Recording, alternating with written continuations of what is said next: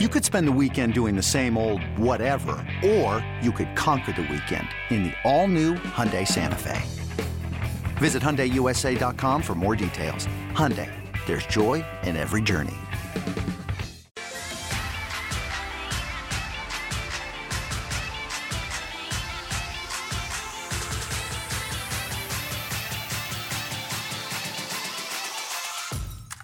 It's the Cardinals Insider Podcast. Always good to be here in our Busch Stadium studios. Joe Pfeiffer, our Director of Alumni Relations. If you're watching on YouTube, Larry State. He's our Manager of Alumni Relations. I'm Brett McMillan. And uh, we were on the mound last month with Al Hrabosky. We stay on the mound this month with another former Cardinal pitcher, uh, St. Louis, and Kyle McClellan. Kyle, thanks for sitting down, taking some time. This is a lot of fun. And uh, I got to say, while Al's tough, I wouldn't want to cross him. You look like you could still play. Al is a little past that point in his career. I say looks are deceiving. it would uh, it, it would hurt quite a bit to go out there. Joe, they, these guys have seen me at fantasy camp. It doesn't come out like it used to, but Yeah, he's in great shape. It hasn't impacted his swing though. Thank you. Sarcasm. That wouldn't be a problem. That wouldn't be a, Thank wouldn't be a problem Yeah, anymore. thank Yeah, you wouldn't have to worry about it. Right, that. exactly, Joe. Depends on your manager. We could still roll out there to the field and serve up probably ten BP fastballs, and uh, I bet you. Me and you go at it. Let's do See- it. I'm, All right, I'm in. We're in. How many do you think you could hit out if we if we got somebody out there and threw you? I mean, right down center center out of ten. how many do you think you could hit? Uh, Out of ten, yeah, I don't know. I get a couple out. I ask Ozzie that sometimes because he still looks, even though he's mid 60s, he looks He's like he could play too. I mean, the His hands. I've on seen him do guy. those. Some of those He's- clinics he does. Is in, yeah. his field work, his, his hand work, and is still unbelievable. And he had that uh, shoulder surgery Yep. way post career. hmm So he can still make that throw from Mhm. deep short, which is incredible. Mhm. Uh, in your mid 60s, still making that throw from deep short. Yep. But you think about the end of his career, a lot of people don't even realize how long he played Yep. with that shoulder injury. Um, you know, at that, that time, it was risky. You didn't know what your recovery was going to be like from that surgery, so he didn't want to take that chance. So you saw him throw on the run a lot more uh, in that part of his career than early. He had a cannon early in Mhm. his career. Yeah, he, he's fun to watch in those corporate clinics and stuff that he does and fantasy camp. The things he puts on. He he's got his little stick and routine that he he's mastered it. It's incredible. But it's it's it's still very. I, I know the current guys love watching it too because there's still so much they can take away from. You know, it's one thing to talk about it. I used to do this. It's another thing to still be able to show them. You know, I used to do this, and here I can still do it. It goes a long way. What's that like for you? You know, it's neat for all of us when we go to fantasy camp or we come down here and there's, oh my gosh, it's Ozzie Smith or it's Ted Simmons or whatever. You played, so it's a little bit different, but you're a St. Louis guy. Like Mhm. you were a Cardinal fan long before you were a Cardinal player. Freezer was saying to us uh, for TV at fantasy camp that that was his first like oh wow moment was playing catch with Ozzie Smith. Yeah. What was Yeah. your first oh wow moment as a player? Uh, it was so it was definitely my first minor league camp. So it was 2003, and um, I went down early and rented a hotel just because I was it was like my first spring. I wanted to kind of get acclimated, and um, and so I went down there and I just walk over, and you know I'm like I'm here. I don't know where to go. Well, in spring training, like the, the major league and minor league locker room are in the same building. You know, different. There's a, a very distinct hallway that as you learn um, you don't cross a T in that hallway very often, or if ever. Um, and you come in a back door, you don't come in the front door. There's a lot of different, um, you know, things that come with being in big league camp. And so I'm I'm in there and I, I don't know this yet. And so I just walk in the weight room and I walk in there and there's like Jim Edmonds, um, Scott Rolen, Tino Martinez, all on a on a treadmill running. And I like look around, it's all these guys, and I'm like, holy cow, you know, like, and I haven't had that exposure to I guess that was probably my first like personal interaction with a big leaguer, you know, really at that. And so it was just like, oh my gosh, like there's, and they're just walking around everybody and, you know, and they're kind of looking at me and, you know, nobody kicked me out. So I just like kind of hung out a little bit, you know, I totally shouldn't have been in there. But, um, and I remember going, going home and, uh, and calling my parents and be like, I saw this person in the weight room and I rode the elevator with this person. I did this and I, this person said hi to me. And, um, and then you, you start to, you know, as you get more around it, it becomes more normalized. And um, in in 2000, probably 2000, after that 2003 season, uh, Pop Warner, who's the third base coach now, was um, uh, my manager, and he reached out to me and said, "Hey, there's some guys here in St. Louis that that all work out out at Maryville University in the off season, and um, you're welcome to come over and take part of that." And so I went over there, and it was Ryan Howard who just won uh, MVP uh, minor league or minor league player of the year. Um, John Mabry, uh, Albert Pujols, Mike Matheny, Kerry Robinson, uh, Benes would would pop in every once in a while. Cal Eldred would pop in every once in a while. You know, it was just it was uh, anybody that was in town would go there and throw, and so I would go play catch with them, and then I just watch them hit and I'd sit around, I'd sit behind them and just kind of sit there and take it in and watch. And then you got to know the guys a little bit, and then you'd see them in camp, and the, I thought I was super cool because they'd be like, "Hey, guy," you know, they'd point me out, you know, and in front of all my minor league friends, you know, I felt good about it. But um, then you start to become a little bit normalized, and and then there's a you walk into that big league clubhouse for the first time, um, and I was a, a, a 40 man invite, not on the team, but I remember thinking to myself like, you have to assume you belong here. Um, don't get starstruck. Don't get caught up in it. Like you you belong here with these guys as weird as it is um, try to act like and, and put on this face and this this uh, perception of like i'm here because i deserve to be here in the same locker room with these guys. And that, that was a that's not an easy thing to do. You kind of got to put an act on for sure you can tell. I mean, you can see the guys that are that are roster invites that are part of the 40 man even now, the guys that are trying to get in that mindset of okay, I'm here because I'm trying to make this ball club and the guys that are still going, "Oh my gosh, yeah. it's player X and player yeah. Y." And it's natural, but I'm sure it is difficult. It's and it's a fine line too of you, you got to play your role and and know your know your spot, you know. Um, but also soak up as much as you can, take it all in because uh, you don't know how long you're going to be there. And um, and and then the part of like I, I'm trying to give off this this vibe that like I I'm comfortable here in terms of like I know I can play here. You know, I know I can be in this locker room and um, so it's a it's a tricky man. Those rookies they got a they got a tough line to walk and I think that line was a little more drawn in the sand probably 10, 15, 20 years ago than it is now. Um, you, you know, I see some of these things now that guys are doing and getting away with and um, that would have never been the case 15, 20 years ago when Carp was there, especially. But uh, you know it's a little different right now in in the in the game and in the clubhouse. But you know there's still that that fine line and that respect. I think that's more than anything is coming in there with a respectful attitude. We're not that far removed from opening day. What was your first opening day like here at Busch? Um, well, it was a rainout. This episode is brought to you by Progressive Insurance. Whether you love true crime or comedy, celebrity interviews or news, you call the shots on what's in your podcast queue. And guess what? Now you can call them on your auto insurance too with the Name Your Price tool from Progressive. It works just the way it sounds. You tell Progressive how much you want to pay for car insurance, and they'll show you coverage options that fit your budget. Get your quote today at progressive.com to join the over 28 million drivers who trust Progressive. Progressive Casualty Insurance Company and Affiliates. Price and coverage match limited by state law. It was uh, 2008. It was a, uh, Wayno started it and got rained out a couple innings into it. But we got to go through all the ceremony and do everything, and then played maybe two innings and then got rained out and came back the next day. Um, so officially, I made my debut on opening day, even though it was a day later um, than all the festivities and that. But you know, for me, um, I, will never forget driving in that day. I called um, a couple different people in the organization um, that had an impact on my career um, that believed in me, that stood up for me. I know for a fact that my name was on the chopping block uh, two or three different times, two or three different years.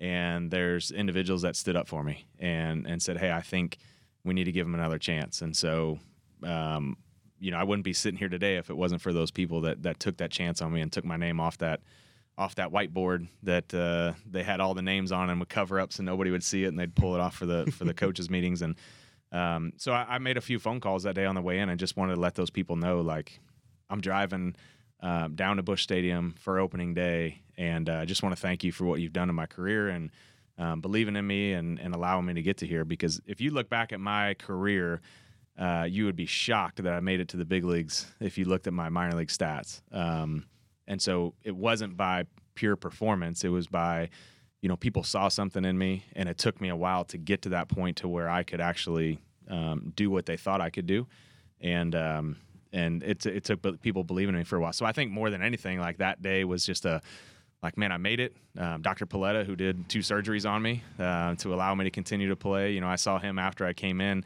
Um, when I had my appearance that day, and I walk in the, the training room, and he's in there, and he's like, "You, I'm, I'm kind of, you know, still glassed over trying to figure out what happened. You know, I kind of walk in, I had a good outing, and I kind of like floating on on air. And he's like, "You're not going to say anything?" I was like, "Thanks, Doc. I appreciate it. You know, thanks for saving me a couple times." Uh, but just so many people that go into, and that's what you think about. You know, my parents. were there. All my friends and family were there. Um, the sacrifice my parents made to you know cart me around all these games and paying for lessons and paying for gear and equipment and giving up their weekends and you know so that I could play and um, you know family that supported you, friends that supported you. Uh, coaches along the way, like it's just I, anytime I see a kid make his major league debut, I just I always think about the the army of people that are celebrating that as well. You know, because it's such a cool thing um, for everybody involved, and um, you know, and then to ride in that car. I've been my dad had season tickets, so we shoot. I've been you know he'd take me out of school. We come down to a bunch of opening days as a fan, and then to be in that car uh, on the receiving end. And the St. Louis fans get they got it. They knew the story, St. Louis kid, and so you know so many people shouting at you and yelling at you and faces you recognized uh, while you're going around there was was pretty special. And then all the Hall of Famers, you know, to to get to shake their hand as a um, not an equal, obviously, but as as like somebody that wore the same uniform Mm-hmm. is uh, is totally different than any other experience of meeting them as a minor league kid. You know, there's just a, a I feel like there's a different respect when Yeah. hey, you're on the field here opening day. Um, you know, this is a big day. Anytime you make a roster opening day is great, but here in St. Louis, it's uh it's ex- uh, extremely special. Well, in 2008, Larry was actually with our Cardinals magazine on the Yeah. publication side, so he Yeah. had a special And you know, yeah. a lot of what you just said, I'll, I was saying this to Joe the other day. I can't even really repeat it without choking up. Talking to your dad Mm-hmm. shortly after that, and he kind of said just what you did. I mean, when, like when you're going around the warning track, do you know where they're sitting? Were you looking to make no, I, I had no idea. I didn't the family section. I didn't know where that was yet. But uh, if you talk to him later, because you're, I remember your dad talking about you came out of that gate, and the first thing he thought of was all those people who coached you. Yeah. All the sacrifices, everybody, and, and your dad said, and he just lost it. Yeah, That yeah, moment that yeah. You came out. Yeah, yeah, and that's you know to be able to to experience here in St. Louis. is- I mean, you know, if I played for the Seattle Mariners and got to make my major league debut at, at home at, at, in Seattle, it still would have been great. But here, it just, I mean, you know, you couldn't ask for anything more than um, to have that experience, and then them get to be here, and then have that such a deep connection to the organization, the the you know the city, the stadium, everything that goes into it. It was is definitely and then to be able to pitch that, you know, have my major league debut debut be on opening day. Matt Holliday was my first hitter. I almost hit him in the head, got a standing ovation, but we can get to that later. Does he remember that? I, that when we up? traded for him, we went in the video room and we uh, because then I threw a real good slider and then I got him out, and so I made a point that you know you were my first hitter and I got you out. And he's like, I remember that you, th- you almost hit me, and then a nasty cutter away, and then So you're suggesting it was better for Matt's career that he came over to the Cardinals? oh yeah, yeah, okay. yeah, I had his All right. I had his number. yeah, okay, good. yeah, would have kept his numbers tamped down. You mentioned that uh, that Wayno was the starter that day, assuming Yep. he threw to Yadi, and it's so crazy because here we are, however many years Yeah. later, and Yadi and Wayno are still going out there as the battery. I mean, you have a real unique perspective as a fan. You know, in 04, 05, when those guys were breaking in, you were still paying attention to the Cardinals, even though you were kind of at that point where you were in the system. Now you get to watch them as a fan on the backside. You shared a clubhouse with them. Mm-hmm. I feel like we all have talked ad nauseum about how great these guys are and they deserve it. But just give me your two cents on that of what you've seen from the inside that we need to appreciate this final year with them together. Well, I think it's worth talking about because you won't see it again. You know, like I watching Tom Brady play football, you know, I often remind myself like w- watch the game. You know, like even if it's you're going to turn it off, watch it because you're you were we're currently watching history that any minute now is going to be taken away.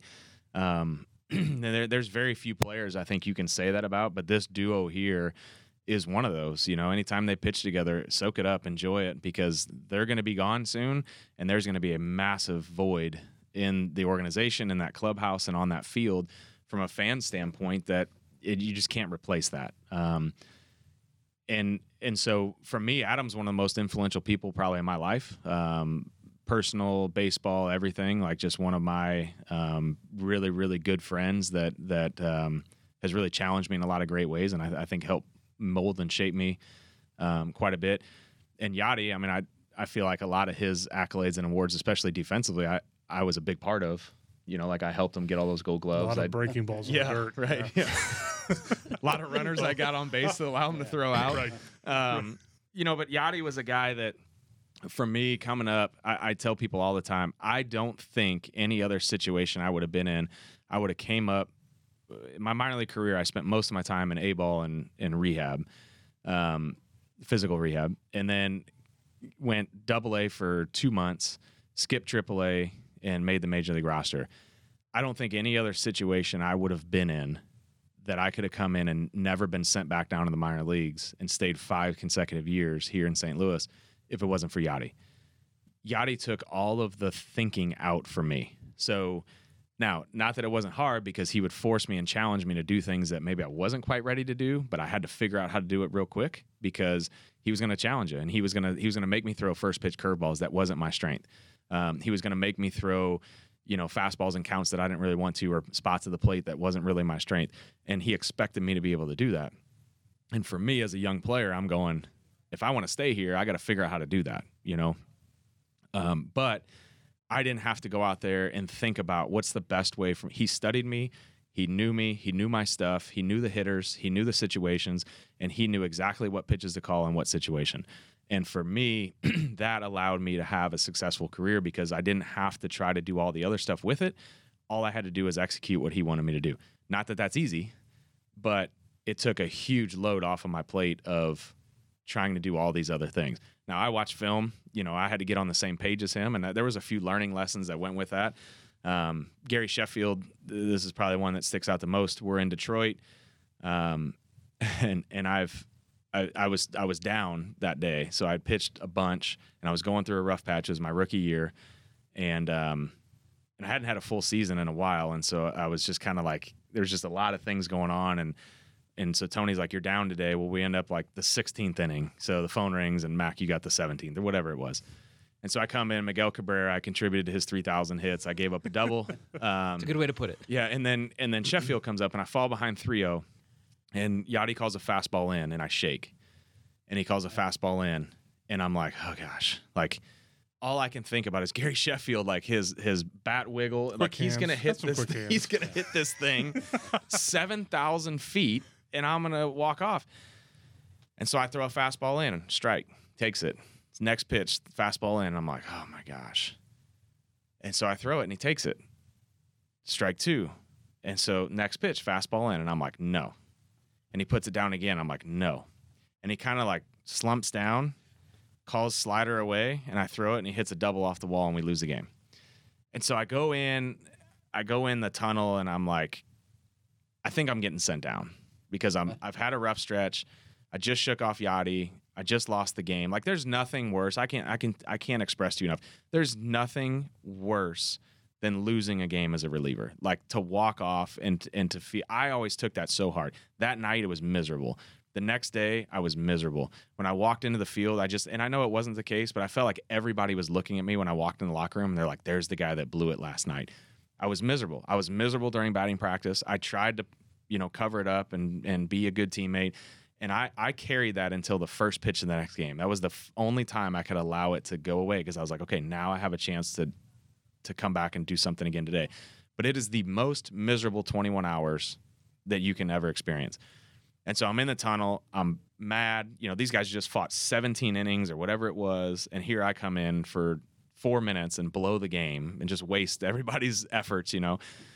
And um, and so I go up and Russ Springer grabs me. He says, "Come here." He said, "Let- "Let's go to the video room." And he, and he walks me through. And I didn't at the time realize that he was willing. He was sitting on one pitch. He was sitting on one location. He knew I liked my cutter. He knew I was going to throw it away, and he was willing to strike out on three straight fastballs inside to wait for that pitch away. And he took the entire at bat to wait for that one pitch. Runner on second, nobody out. If he struck out, there were still two more guys. I didn't. I was so far from seeing that, and so Russ walked me through that. Who had 16, 17 years of mm-hmm. experience. And so I'm like, okay, I learned learn a valuable lesson there. So a couple weeks later, when in Pittsburgh, I shake him, we lose another game, and Yadi comes in, he throws his glove in the locker, and he says, "Never again. You will never shake me again." And I said, "I agree with that. I'm totally fine with that."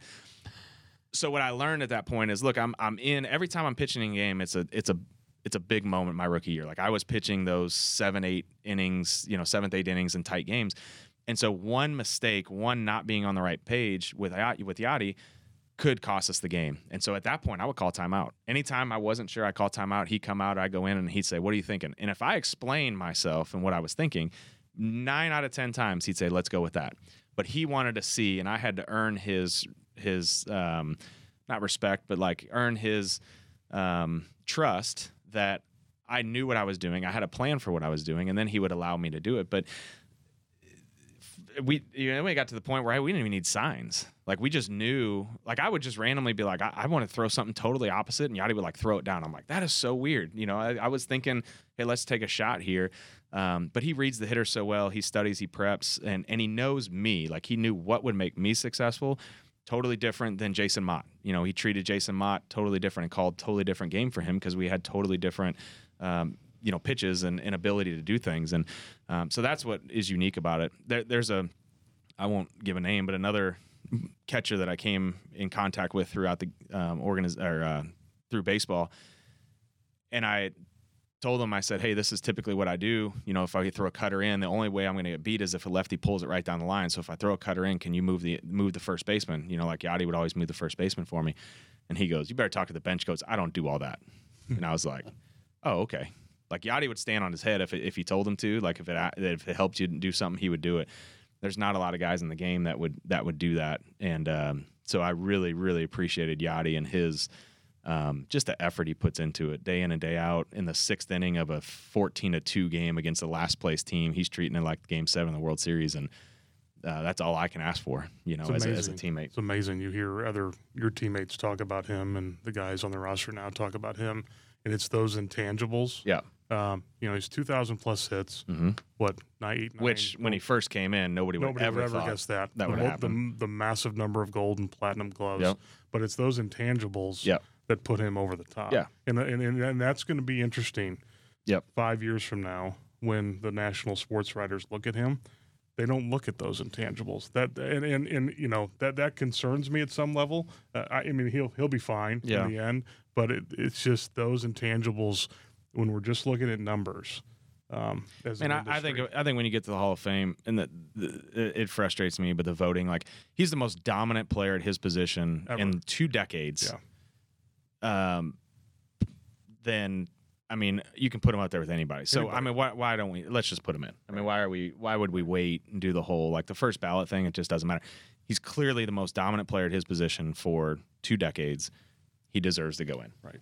I think the thing to me is that you won't hear a guy, past or present, that's played with or against him that undersells him. His name comes up, and they give an answer just like you gave that makes the rest of us who never played Major League Baseball go, "Whoa, Yeah. mind blown!" You know. And I guess some of that could be to be polite, but it just seems so genuine. so uh, you look at I mean Yadi shuts the running game down when the plane lands for the other team. Right? I mean they come in they're like, "Well, we're not going to run." hmm I mean, look at the look at the World Series in 2011. The Rangers ran quite a bit that year. They did, they tried it like once, maybe twice, and he threw him out. you know, so it you just you start to look at how many attempts against him in his prime. There was next next to Minimal. none. I mean, it was Right. like, and if it was, it was a guy that was like trying to you know put that feather in his cap, and it was like the guy in the league that you know it was just a it was a battle, and um, he he just shut he just shut those games out. You talk to any um, any other manager, any first base coach or something, and you talk to them about coming in here and and wanting to try to steal bases. Like, what was your game plan? And I was a guarantee it was like we got to go base to base. And and I Cheo always got mad at me, but I would it would give me the ability to take a little longer to get to home because I knew people weren't going to steal. So instead of being one two, you know, from to the plate. Maybe I could stretch that to one three and kind of get a little bit more momentum. And Cheo never liked it, and I, we talked about it before because he wanted me to get rid of it as quick as I could to give Yadi, but Yadi can make up for that, you know. So it helped me, you know, by a, a tenth of a second to give me a little bit more time to get, you know, ramped up, and I didn't have to rush so much. Um, and I was a slower guy to the plate anyway, so it it really helped knowing that they weren't going to run all over me. You know, you have a guy back there that can't throw; it would have been running like crazy on me. Um, so he helped in so many different ways, and I think Cheo. You ask Yadi who the most influential player uh, coach in his career was, and I would guarantee you it would be Cheo. I mean, him, Albert, and Yadi. Those years here, they played a whole different game. The three of them played their own game, and then the rest of us were playing in a separate game because they were. Cheo taught Albert and Yadi a ton about how to watch a game, and you sit there and watch a game with those guys, it's they watch it at a different level. Uh, you could be watching the same game, but they're they're playing a different. They're playing chess, and everybody else is playing checkers for sure. Yeah, and what was it like with Albert? I mean, it's different because Yadi, you're working with him when you're teaching, but just to see how Albert was going about it every day when he was here. So, you know, Albert being a superstar is tough because, like, for me, me and Mike Matheny talked about this one time. I could walk in and you know be joking around and do whatever and kind of lock it in for my little role of being in the bullpen. Albert, when he woke up that day and when he drove to the field, like he had to have a different presence about him because of all the stuff he had to deal with all the time. Mm-hmm. He couldn't go get milk at the grocery store without getting 17 people wanting to talk to him. Yeah, you know what I mean? gas tank was a chore. Yeah. right? I mean, so everywhere he went, yeah. and that's what people don't realize. Like over time, you just you just kind of like retreat and you just kind of just want to do your own thing. And so Albert was pretty quiet for the most part. You know, he'd come in, he'd do his thing. There was days where he was excited and you'd know it. You know, he um, he was feeling good. But man, like the preparation that he had to go through to be a superstar is unlike anything that I've ever seen. And and I would say of anybody I've ever played with, I don't think anybody's on that. le- Like Yadi's, I would say Yadi's a superstar, but not like, you know, Well, and, and no disrespect, You'll talk obviously, to your but like. I mean, you'll look back on that era of being his teammate, and you play. I mean, it's Yeah. Hank Aaron, Willie Yeah. Mays, and him Right. as far as right-handed hitters. Yeah. Right? I mean, think about it. It's yeah, and, and and I'll also mention Yadi and Chris Carpenter and Adam Wainwright, Well, you know, but I feel Yeah. like that, like Albert had to deal with so much more because he was uh, just, I mean, you know, the face of MLB, Right. you know, for many years, and and I think the pressure that went with that, like, um, you know, he and and Tony understood it too. Albert didn't sit on home games. If if he got a day off, it was on the road, and I think it was because Tony and Albert both understood that. Like, there's there's somebody in that stadium that saved up their money and came to one game a year, mm-hmm. and it was and they drove who knows how long and got a hotel or did whatever because they wanted to see Albert Pujols, and both of them understood the magnitude of that. And I bet you if you went back and looked at healthy days off in St. Louis, I bet you there's hardly any. Um, because he wanted to play here. He wanted to play for the fans. He he understood his I never had to deal with that, you know, like nobody had to do but that's what he was going through every day and so he his preparation, man, to be able to mentally handle that and then be I I, I was talking to a girl the other day um, that, that was hitting some softballs and she doesn't like to hit off the tee. I said, "You know how many balls I've seen Albert Pujols hit off a tee? I've seen him hit 17 million baseballs off a tee because he would just, man, he would just go in there and tee work and tee work and tee work and tee work and hit in the cage for hours before he went on the field to do it. And you know, something I will never forget it was in 2005, the last year of the old stadium. We had won 100 games, won the division, best record in the league. All the nostalgia all year long about final season of Old Busch Stadium. We won the game that last day. You know, couldn't we are going to have a couple of days off before the postseason began.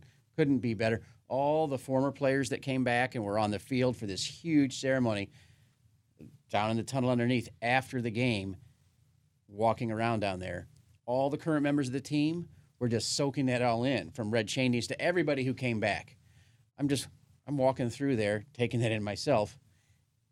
Albert was hitting off a mm-hmm. tee. Yeah. Everybody else getting autographs from the Hall of mm-hmm. Famers from everybody else. And Albert's hitting the ball off the tee by himself. Yeah, and and that's just his. I mean that he his work ethic, and and look when you're talking about a franchise player, you want your franchise player to also be your hardest worker.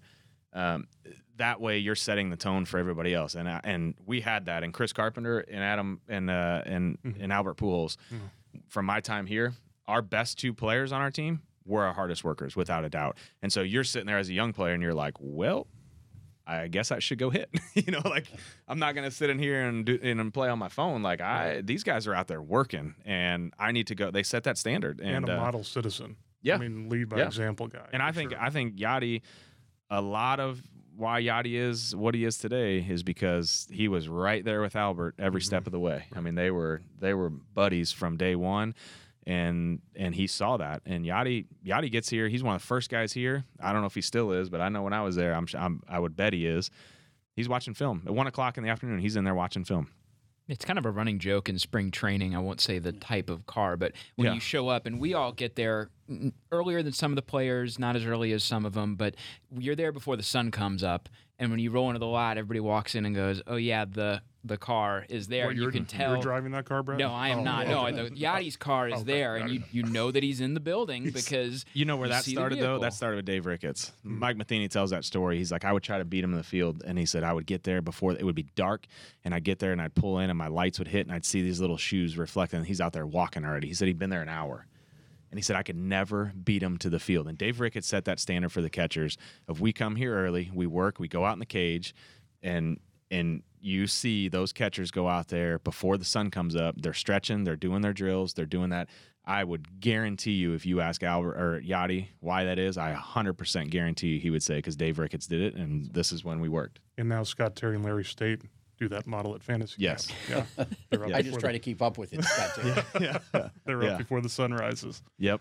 What's that? Uh, what's that mean to you, Kyle? To be involved with stuff still like fantasy camp, like coming here to throw BPs. You know, it's it's one thing to get to wear the uniform to be a St. Louis guy, but if these guys didn't do what they do, and they do a, an unparalleled job in baseball, kudos to them. But what's it mean to you to still get to be involved and put that jersey on now at this point? Well, I tell people all the time, it's it's a, the fact that they want you to come back. I feel like most guys when they're done, it's like, oh, geez, they want to come back and they want this and they want that, and you know the fact that I get texts from Larry or Joe or emails and say, hey, you know, can you be available for this? Um, that they still want you to be a part and involved in it is awesome for us. Um, you know, there's a lot like with my kids. My kids missed out on my whole playing time. You know, so um, they still get to see that I'm connected and kind of what I got to do, and they get to be involved in some of that. You know, like some of the stuff we get to bring, like opening day, they get to come and be a part of it. And sometimes I wish they wouldn't, and you know, we could go sit out in the in the bleachers one time, and um, you know, but have the experience that I had growing up. But it's um, it's it's really cool to be, you know, thought of as somebody that they still want involved, still want to help represent the organization. Um, you know, and and I I enjoy that type of stuff. I enjoy you know coming back and meeting new people. Um, you know, it's helped our charity for a ton for just connections and um, introductions to to different you know groups of people. And um, so for me, it's you know it's great to still you know get to come down, put the uniform on in a way that's you know I feel like it's it's uh, every time I come down, you know I walk around and the ushers are still you know stop me and say hello and you know know your name and know your kids' names and um, just the whole experience. It, it makes you feel like you know they, you're still really a part of the family instead of like hey you were you we really cared about you for the five years you were here and then you know now we're on to somebody else and we don't really care if you come or go um, you know it's always i mean i can reach out to larry we had a couple weeks ago i reached out and said hey is there a way i can get tickets for tomorrow we had a special thing come up and absolutely we'll you know we'll take care of it and um, it's just And so really I'm nice to be able. No, leisure ticket. to yeah could you could you envision though originally that the relationships you've built through some of the alumni programming would have had the impact no no pun intended Yeah. on your on your current situation and what you're what you and Bridget are doing You know, I, I don't think you ever. inv- I just think it just naturally, you know, happened. Like, I think you meet people like like-minded people, and you just happen to get put in a way where they get to know you. You know, the the hard thing in in the networking space, and you know, a lot of the corporate people we've met and things that like everybody's trying to get to you. You know, and that's from the player standpoint, from a business standpoint, and so sometimes when you just come together and you just naturally create those relationships, those are the best ones, right? They're not forced. They're not, you know, they're not uh, on the surface, and uh, and so no, I mean, it's been you know great and the the great thing is i mean it doesn't benefit me you know i mean it, Yeah. it benefits a lot of people that that we get to help um and doesn't benefit the the people that you know support us on that. It, they they understand what they're doing but um, greater cause yeah right? but it's it's been you know it's just been um awesome to to kind of meet people on that level and you know have that exposure to people. And then we just happen to have an avenue and platform that you know allows us to you know i always say in in the fundraising side of of, of our foundation you know I, I leverage relationships in a healthy way uh, to make a difference for other people. You know you don't you don't take advantage of them you don't um, you know try to um, over leverage them you know you just kind of uh, let them happen and then you know produce a good outcome and that those relationships continue to grow. So no it's been it's been fantastic and um, just keeps you in, in relevant you know keeps you relevant keeps you involved and um, you know a lot of benefits come with that You guys do great work with uh, Brace for Impact, which is what you're talking about, your your charity group in Haiti and then in North St. Louis Mm-hmm. as well. If people want to learn more about that, I think we'd be remiss if we didn't give them the opportunity just to give us a little bit about what you guys do and where they can go for more. Yeah, so we're community development. We started in Haiti. Actually, Adam Wainwright uh, invited my wife and I on a trip in 2014 to go see some stuff him and Jenny were involved with, and uh, we fell in love when we were down there. We were looking for an opportunity here in St. Louis, and just having a hard time finding our fit. Um, and I think the reason was we didn't know who we were um, and what exactly we were looking for. And we went to Haiti. We we found that um, we found that local leadership that we get to support, and um, so we have uh, a very large community development project in Haiti, and that's Adam and Jenny are involved with it. We have another partner uh, that's involved. He's a chaplain for the Pittsburgh Pirates. Um, and the three of us just kind of spearheaded. And we have a children's home with 40 kids. We have a school that now has over 400 students. Started with like 50. um, and we have a high school we're building right now, so we're going to expand that number even more. We have a feeding program that we feed the kids every day at school, give them meals on the weekends because we we realized they weren't eating on the weekends and they come in on Mondays and be really struggling.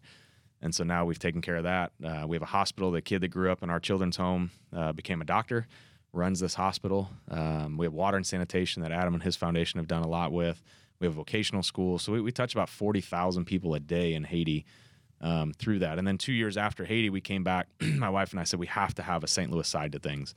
And uh, so we've taken the same model, uh, finding local leaders and supporting them and elevating their platform and, and allow them to do it. Um, and we have a great partner down there in, in North City that's doing just incredible stuff. Um, and we support them on the housing side where where they, they purchase and renovate uh, a lot of homes in really bad shape and um, bring them back to their original beauty. Some built, uh, I think our oldest is like 1896. Uh, bring it back, fully restore it, and uh, and then place families in it, work with those families to help stabilize them and and get them onto a good into into uh, a good future. And so it's just been awesome to see there. You know, they he's taken and expanded that even more. Mercy has a clinic down there now for the first time ever in the in the city. Um, there's so many services now that are becoming available to people in in that community. It's been awesome. So.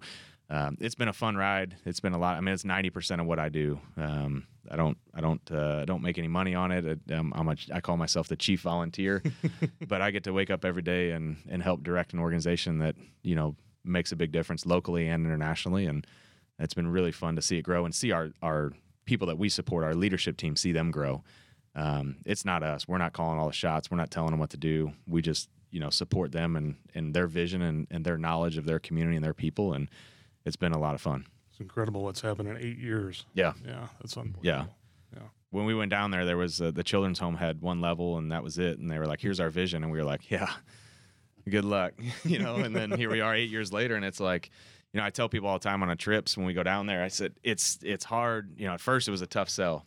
We'd sit there at night and say, well, this is what they want to do. And everybody's like, yeah, yeah. I mean, I don't even know. And now you go down there and people are like, this is amazing. Like from day one, people are happy and cheery on our trips. I'm like, this is what's going on? This is this, and, and I noticed that shift was when all of a sudden the school was there, the hospital was there, the the, the children's home had been expanded. Like we had done a lot of that stuff that now it's easy for people to see the vision. But early on, man, all they could see was the problems and the headaches and the money and you know, and it's it's been uh, You have the built-in testimonials now. yeah, Yeah. yeah, a lot of them. That's Yeah, awesome. it's been fun. It's incredible. Another day is here, and you're ready for it. What to wear? Check. Breakfast, lunch, and dinner? Check. Planning for what's next and how to save for it? That's where Bank of America can help. For your financial to-dos, Bank of America has experts ready to help get you closer to your goals. Get started at one of our local financial centers or 24-7 in our mobile banking app. Find a location near you at bankofamerica.com slash talk to us.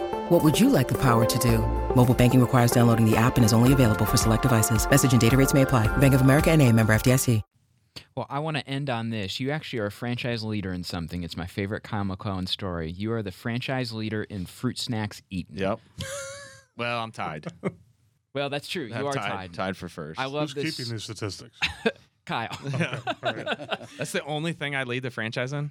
We got to find. There's got to be something more. we got to get strike a, the folks at the holiday? museum. Go find it. I didn't call strike him him out? out. I didn't strike him I out. think they need a display over there actually about snacks consumed. Yeah. But tell us that story. Game five, 2011 NLDS. Everybody knows uh, Halladay and Carpenter. We know how it ended, but Yeah. how did you spend that game? Well, I was on the I was on it was the DS, so I was not on the roster. I was dealing with a shoulder uh, injury at the time, and you threw a little bit. You threw a little bit that year. I threw a few. um, and and yeah, so we're on the bench, and in the locker room, in the in the in the uh, food room there, they had fruit snacks, and so I went in and got fruit snacks. Well, Adam Wainwright was also nursing Tommy John that year, Mhm. and so we were hanging on the dugout. And so, as a good young player and a friend, I got fruit snacks for myself, and I brought Adam some fruit snacks. And when I brought him the fruit snacks, we started winning. So I guess it probably was the first inning. I don't know if Yeah. that was the game that started it, We but got the run in the first, right? E- yeah. Either way, I, if Yeah. it was that game or another game, I don't know. But uh, as soon as we opened the fruit snacks, we started winning, and so Adam was like, "These are magic fruit snacks," and so the whole playoffs, we had anywhere we went, we had to make sure there was fruit snacks, and I ate so many fruit snacks throughout the entire playoffs, and we just kept. Like I remember bringing him out to Adam, and his eye, like he would roll his eyes and slouch his head, and he'd stick his hand out because he knew we had to do it, and we consumed probably a pallet of fruit snacks during that run. You should have had it on the World Series ring, the fruit snack. No, Right next to the squirrel. Yeah. How do we not have a fruit snacks partner here at Busch Stadium? That's a category you need to work on for us. yeah, I don't even, and I still somehow I still like fruit snacks, but It's because you have two small Man. children in your home. yeah, That is amazing. But it You're was- still eating them. That Adam, was my Adam, question. somebody Next asked him about it on a, uh, was it Cameo or whatever, where they do the thing. I think somebody asked him about it. He, he said, "Tell us a story about the World Series that nobody would know," and he was like, "I'm gonna tell you, me and Kyle McClellan ate so many fruit snacks." Um, so he's told that story a few times. So.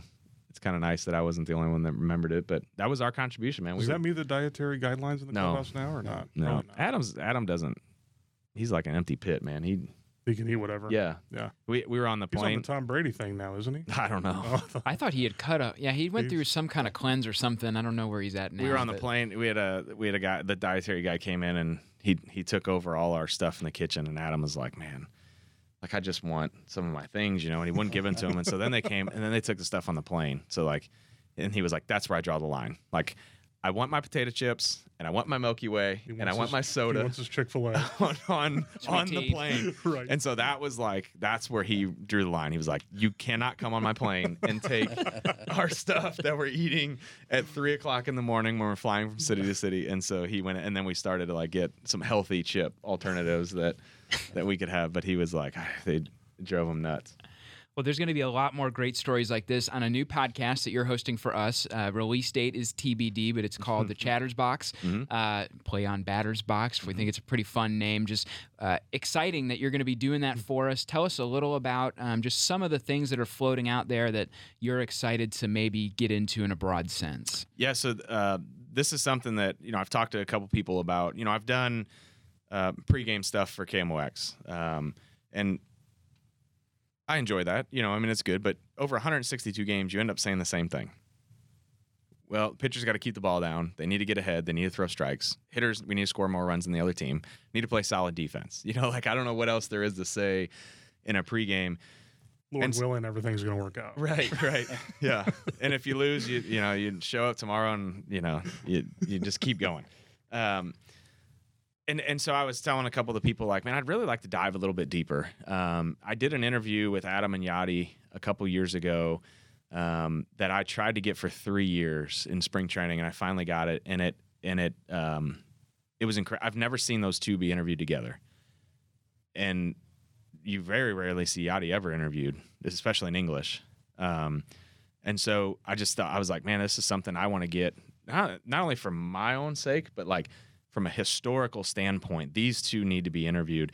And so I was explaining that to some of the people here with the Cardinals. Like, there's some things here that I think, especially in today's world, need to be documented and need to be for 200 years from now to be able to, you know, pull these out.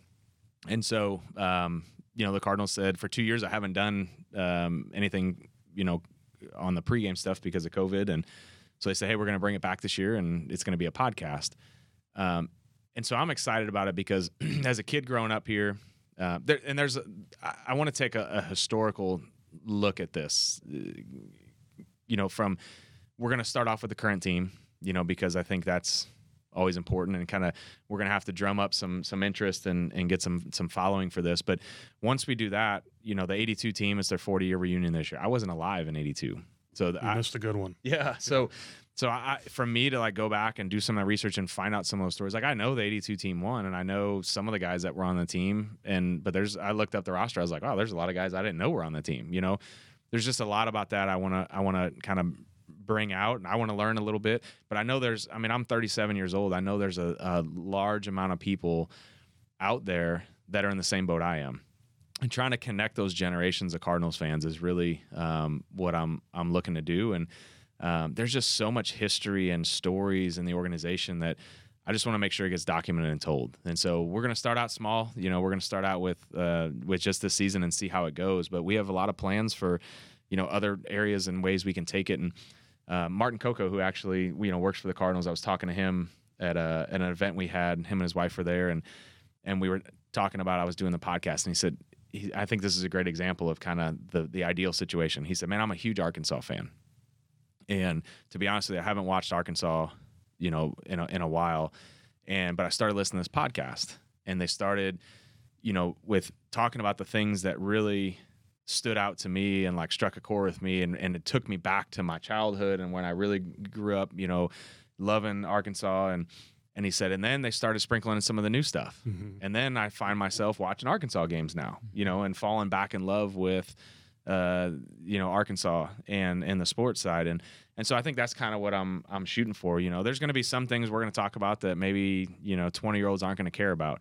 But it's going to really be something that 60, 70 year olds are going to be like, oh man, that is that's my generation of baseball there that that we grew up watching, and and and vice versa. You know, we're going to do some of the current guys, some of the older guys, and um, It's a generational sport like no other. yeah. Yeah. Well, and it connects families, It right? I mean, right. you you see so many women that are huge Cardinals fans because their dad took them to Cardinal games. That was their connection growing up, or their mom took them to Cardinal games, or um, I mean, we see that all the time with the alumni stuff and fantasy camp, and Exactly. um, it it is what connects so many families. Um, and and so there's just so many stories out there, especially of a of an unbelievable generation that unfortunately is becoming less and less able to to to reach out to and to connect with. Um, that wasn't documented that well. You know, like I think about Bob Gibson, and when I see anything about Bob Gibson, I see the same couple highlights. Right? I mean, there's so much more to Bob Gibson and what he did, and and I just think having this, um, the ability to sit down and document this for 200 years, and for the Cardinal, you know, museum and and just whatever, I think would be, you know, I hope that this is beneficial for a lot of people and for a long time, and um, you know that we can get some guys to sit down and really pull some stuff out of them. And it it's not going to all be, um, you know, 100% baseball. Like I, I want to talk to Albert about his early days in the Dominican and what that is like. He's one of the most successful Dominican players ever.